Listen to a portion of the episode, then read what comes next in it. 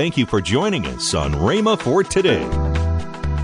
For all that are in authority, didn't he? Why did he do that? Why did he say, pray for them? Now notice, that we may lead a quiet and peaceable life in all godliness and honesty. You see, God is concerned about us. And he'll move through those who are in authority who may not even be Christians because we prayed. God will answer our prayers and do some things because of us, that we may lead a quiet and peaceable life. In other words, he wants us to pray for those that are in authority, that we might have the right kind of government in order that there will be quietness and peace. Welcome to Rhema for Today with Ken and Lynette Hagin.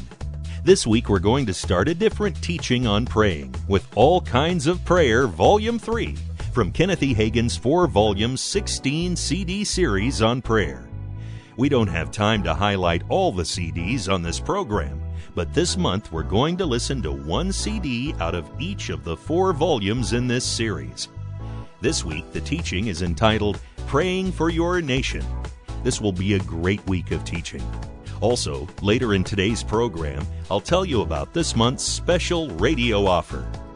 Right now, here's Kenneth E. Hagin with today's message. We left off teaching concerning the prayer of intercession, which is one kind of prayer. There are different kinds of prayers we've noticed. Let's read again from First Timothy chapter two, verse one through four. I exhort, therefore, that first of all, supplications, prayers, intercessions, and giving of thanks be made for all men, for kings, and for all that are in authority, that we may lead a quiet and peaceable life in all godliness and honesty. For this is good and acceptable in the sight of God our Savior, who will have all men to be saved and come to the knowledge of the truth. Hallelujah. I exhort, therefore, that first of all. So we should put this kind of praying first, and pray for these that he lists here. In our days, we don't have kings, but we have presidents and heads of nations. And he just stated for all that are in authority, for all that are in authority. So that would mean all of our leaders and our congressmen, senators, governors, mayors, all who are in authority. It's so easy, you know, to criticize. But really, a lot of things happen because we as Christians don't pray. Spend our time criticizing. Amen? Amen? As Christians, we're not to put politics before Christ. Now, we're to be interested in those things, of course. But you can become so politically minded that you're no good spiritually. Amen? Amen. Now, that doesn't mean that we don't take our place. And Uh, so on. But we can't put those things first. We get in trouble when we do that. I've seen people lose their testimony. I mean, good Christian businessmen. They got so politically minded, they, they lost out spiritually. Well, you don't have to. Put spiritual things first and then put politics second. Amen. Amen. And uh, like I said, we as Christians are not to put politics before Christ. Some people, they got so politically minded, they're spiritually no good. Amen. Amen. I know several years ago in one section of the country where I was preaching, there were some leaders, some people in government affairs that were under indictment, and they were convicted, actually, eventually. But at that time, they were only in, indicted, hadn't come to trial yet. They're still running, though, for office. And overhearing some Christians, I mean, charismatic. I mean, this is a, a charismatic convention. Overhearing some Christians discussing it, uh, I heard some of them say that they were going to vote for him anyway. Didn't care if they had stolen thousands of dollars. Because there's the same political party they were in, where they're going to vote for him. But I don't vote parties, I vote for the man. Amen. You can do what you want to, that's your business. I'll not criticize you. And it don't bother me if you criticize me. I've been criticized by experts, so a little spurt don't bother me. Amen. Amen. And if somebody in my particular political party don't stand for the right thing, I'll vote for the other fella that does stand for it. What I believe. Amen. Amen. And so uh, it doesn't make any difference to some people, you know. They're going to strictly vote a party ticket no matter what they stand for or what they don't stand for. But you just simply, if you're a Christian, can't stand for some things. Amen. That's not your stand. Now, there are some folks, if they did pray for leaders and political leaders and different ones, if they're not a member of their political party, they'd pray for them that they'd be defeated. And they might be the best candidate. Now, notice this, however, that uh, uh, notice uh, why. You know, we need to know sometime why we pray a certain way and why we're praying. Well, just ask yourself the question, why did he say to pray for kings? For all that are in authority, didn't he? Why did he do that? Why did he say pray for them? Now notice, that we may lead a quiet and peaceable life in all godliness and honesty. You see, God is concerned about us. And he'll move through those who are in authority who may not even be Christians because we prayed. God will answer our prayers and do some things because of us, that we may lead a quiet and peaceable life.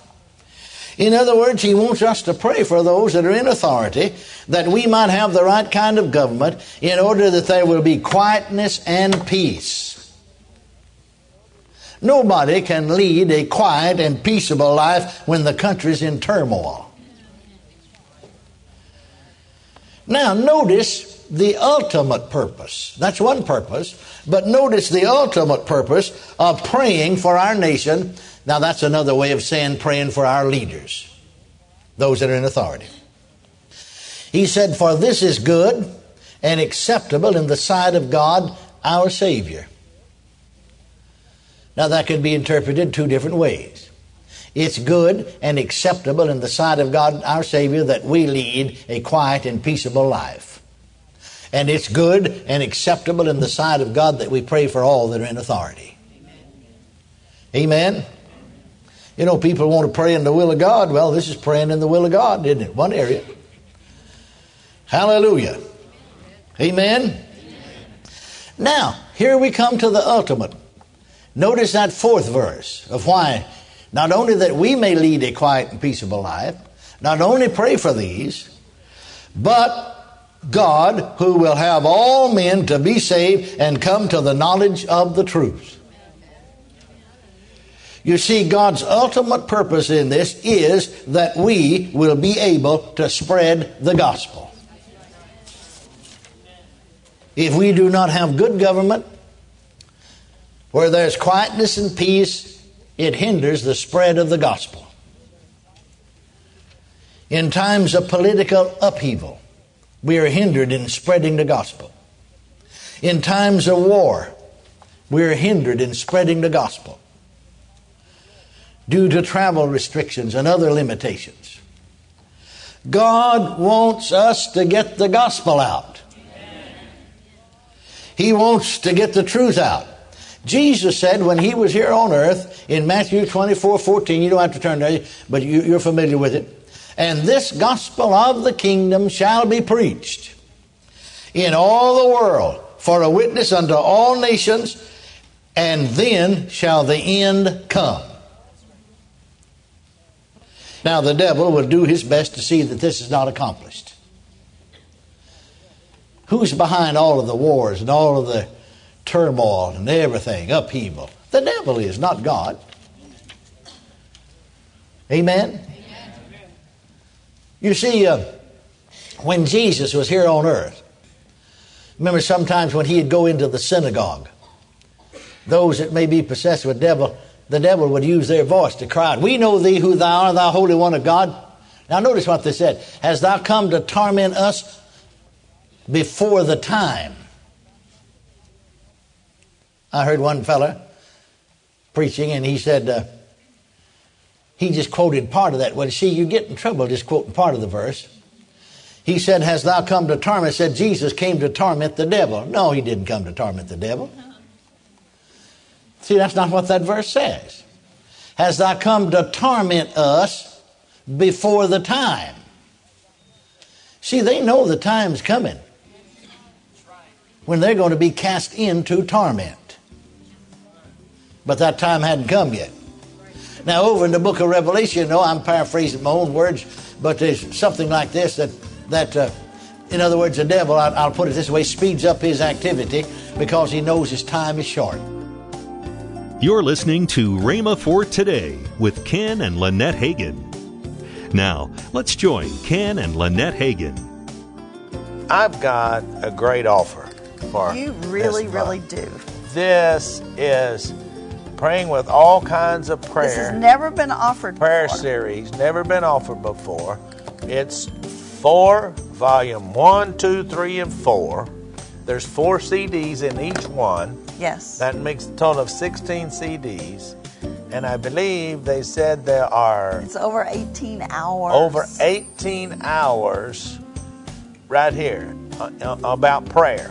And, and uh, so... This is by your dad. By my dad. But there's one especially in, in, in volume three. There is one called Praying for the Nation.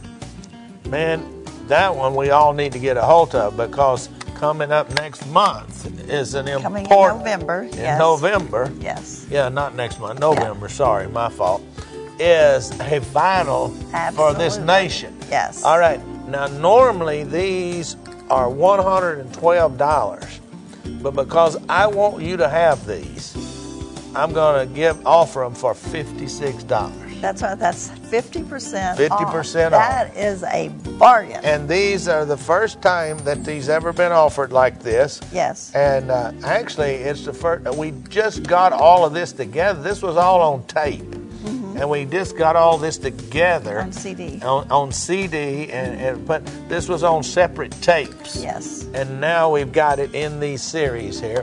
Uh, The, the first volume deals with prayer, faith, agreement, and consecration. Mm-hmm. The second volume deals with uh, prayer of casting your care on the Lord, worship, and, and, and unity. Yes. And that's where Praying for the Nation comes in. Yeah. And, and, and worship and, and praise and praying and unity. Yes. The fourth volume is prayer, dealing with strongholds, the Holy Spirit's help in prayer, and and. being able to overcome in prayer. That's right. So, I mean, hey, just go right now to that computer and, and, and order that right now. Just go there and order it because they, you want to, you'll want to get a hold of these. Yes. These are really, really, really good. You know, everybody talks about my dad uh, in faith, mm-hmm. but actually his strongest areas was love and prayer. That's right. That was his two strongest areas. I would, if I rated him, I would rate his love walk and then his teaching on love and then prayer and then faith. That's right. Because, uh, you know, I would rate him in that order. Hey. Uh-huh. Don't delay. Call toll-free one eight eight eight, faith nine nine. Again, call toll-free one eight eight eight, faith nine nine. You can also order online at rhema dot org. That's R H E M A dot O R G, rhema dot org. Or if you prefer to write to Kenneth Hagin Ministries, our address is P O. Box five oh one two six, Tulsa, Oklahoma, seven four one five zero. We always love to hear from our listeners, so write in or email us today and become a part of Rhema for Today. Tomorrow, Kenneth E. Hagin will continue his message on praying for your nation. That's tomorrow on Rhema for Today with Ken and Lynette Hagin.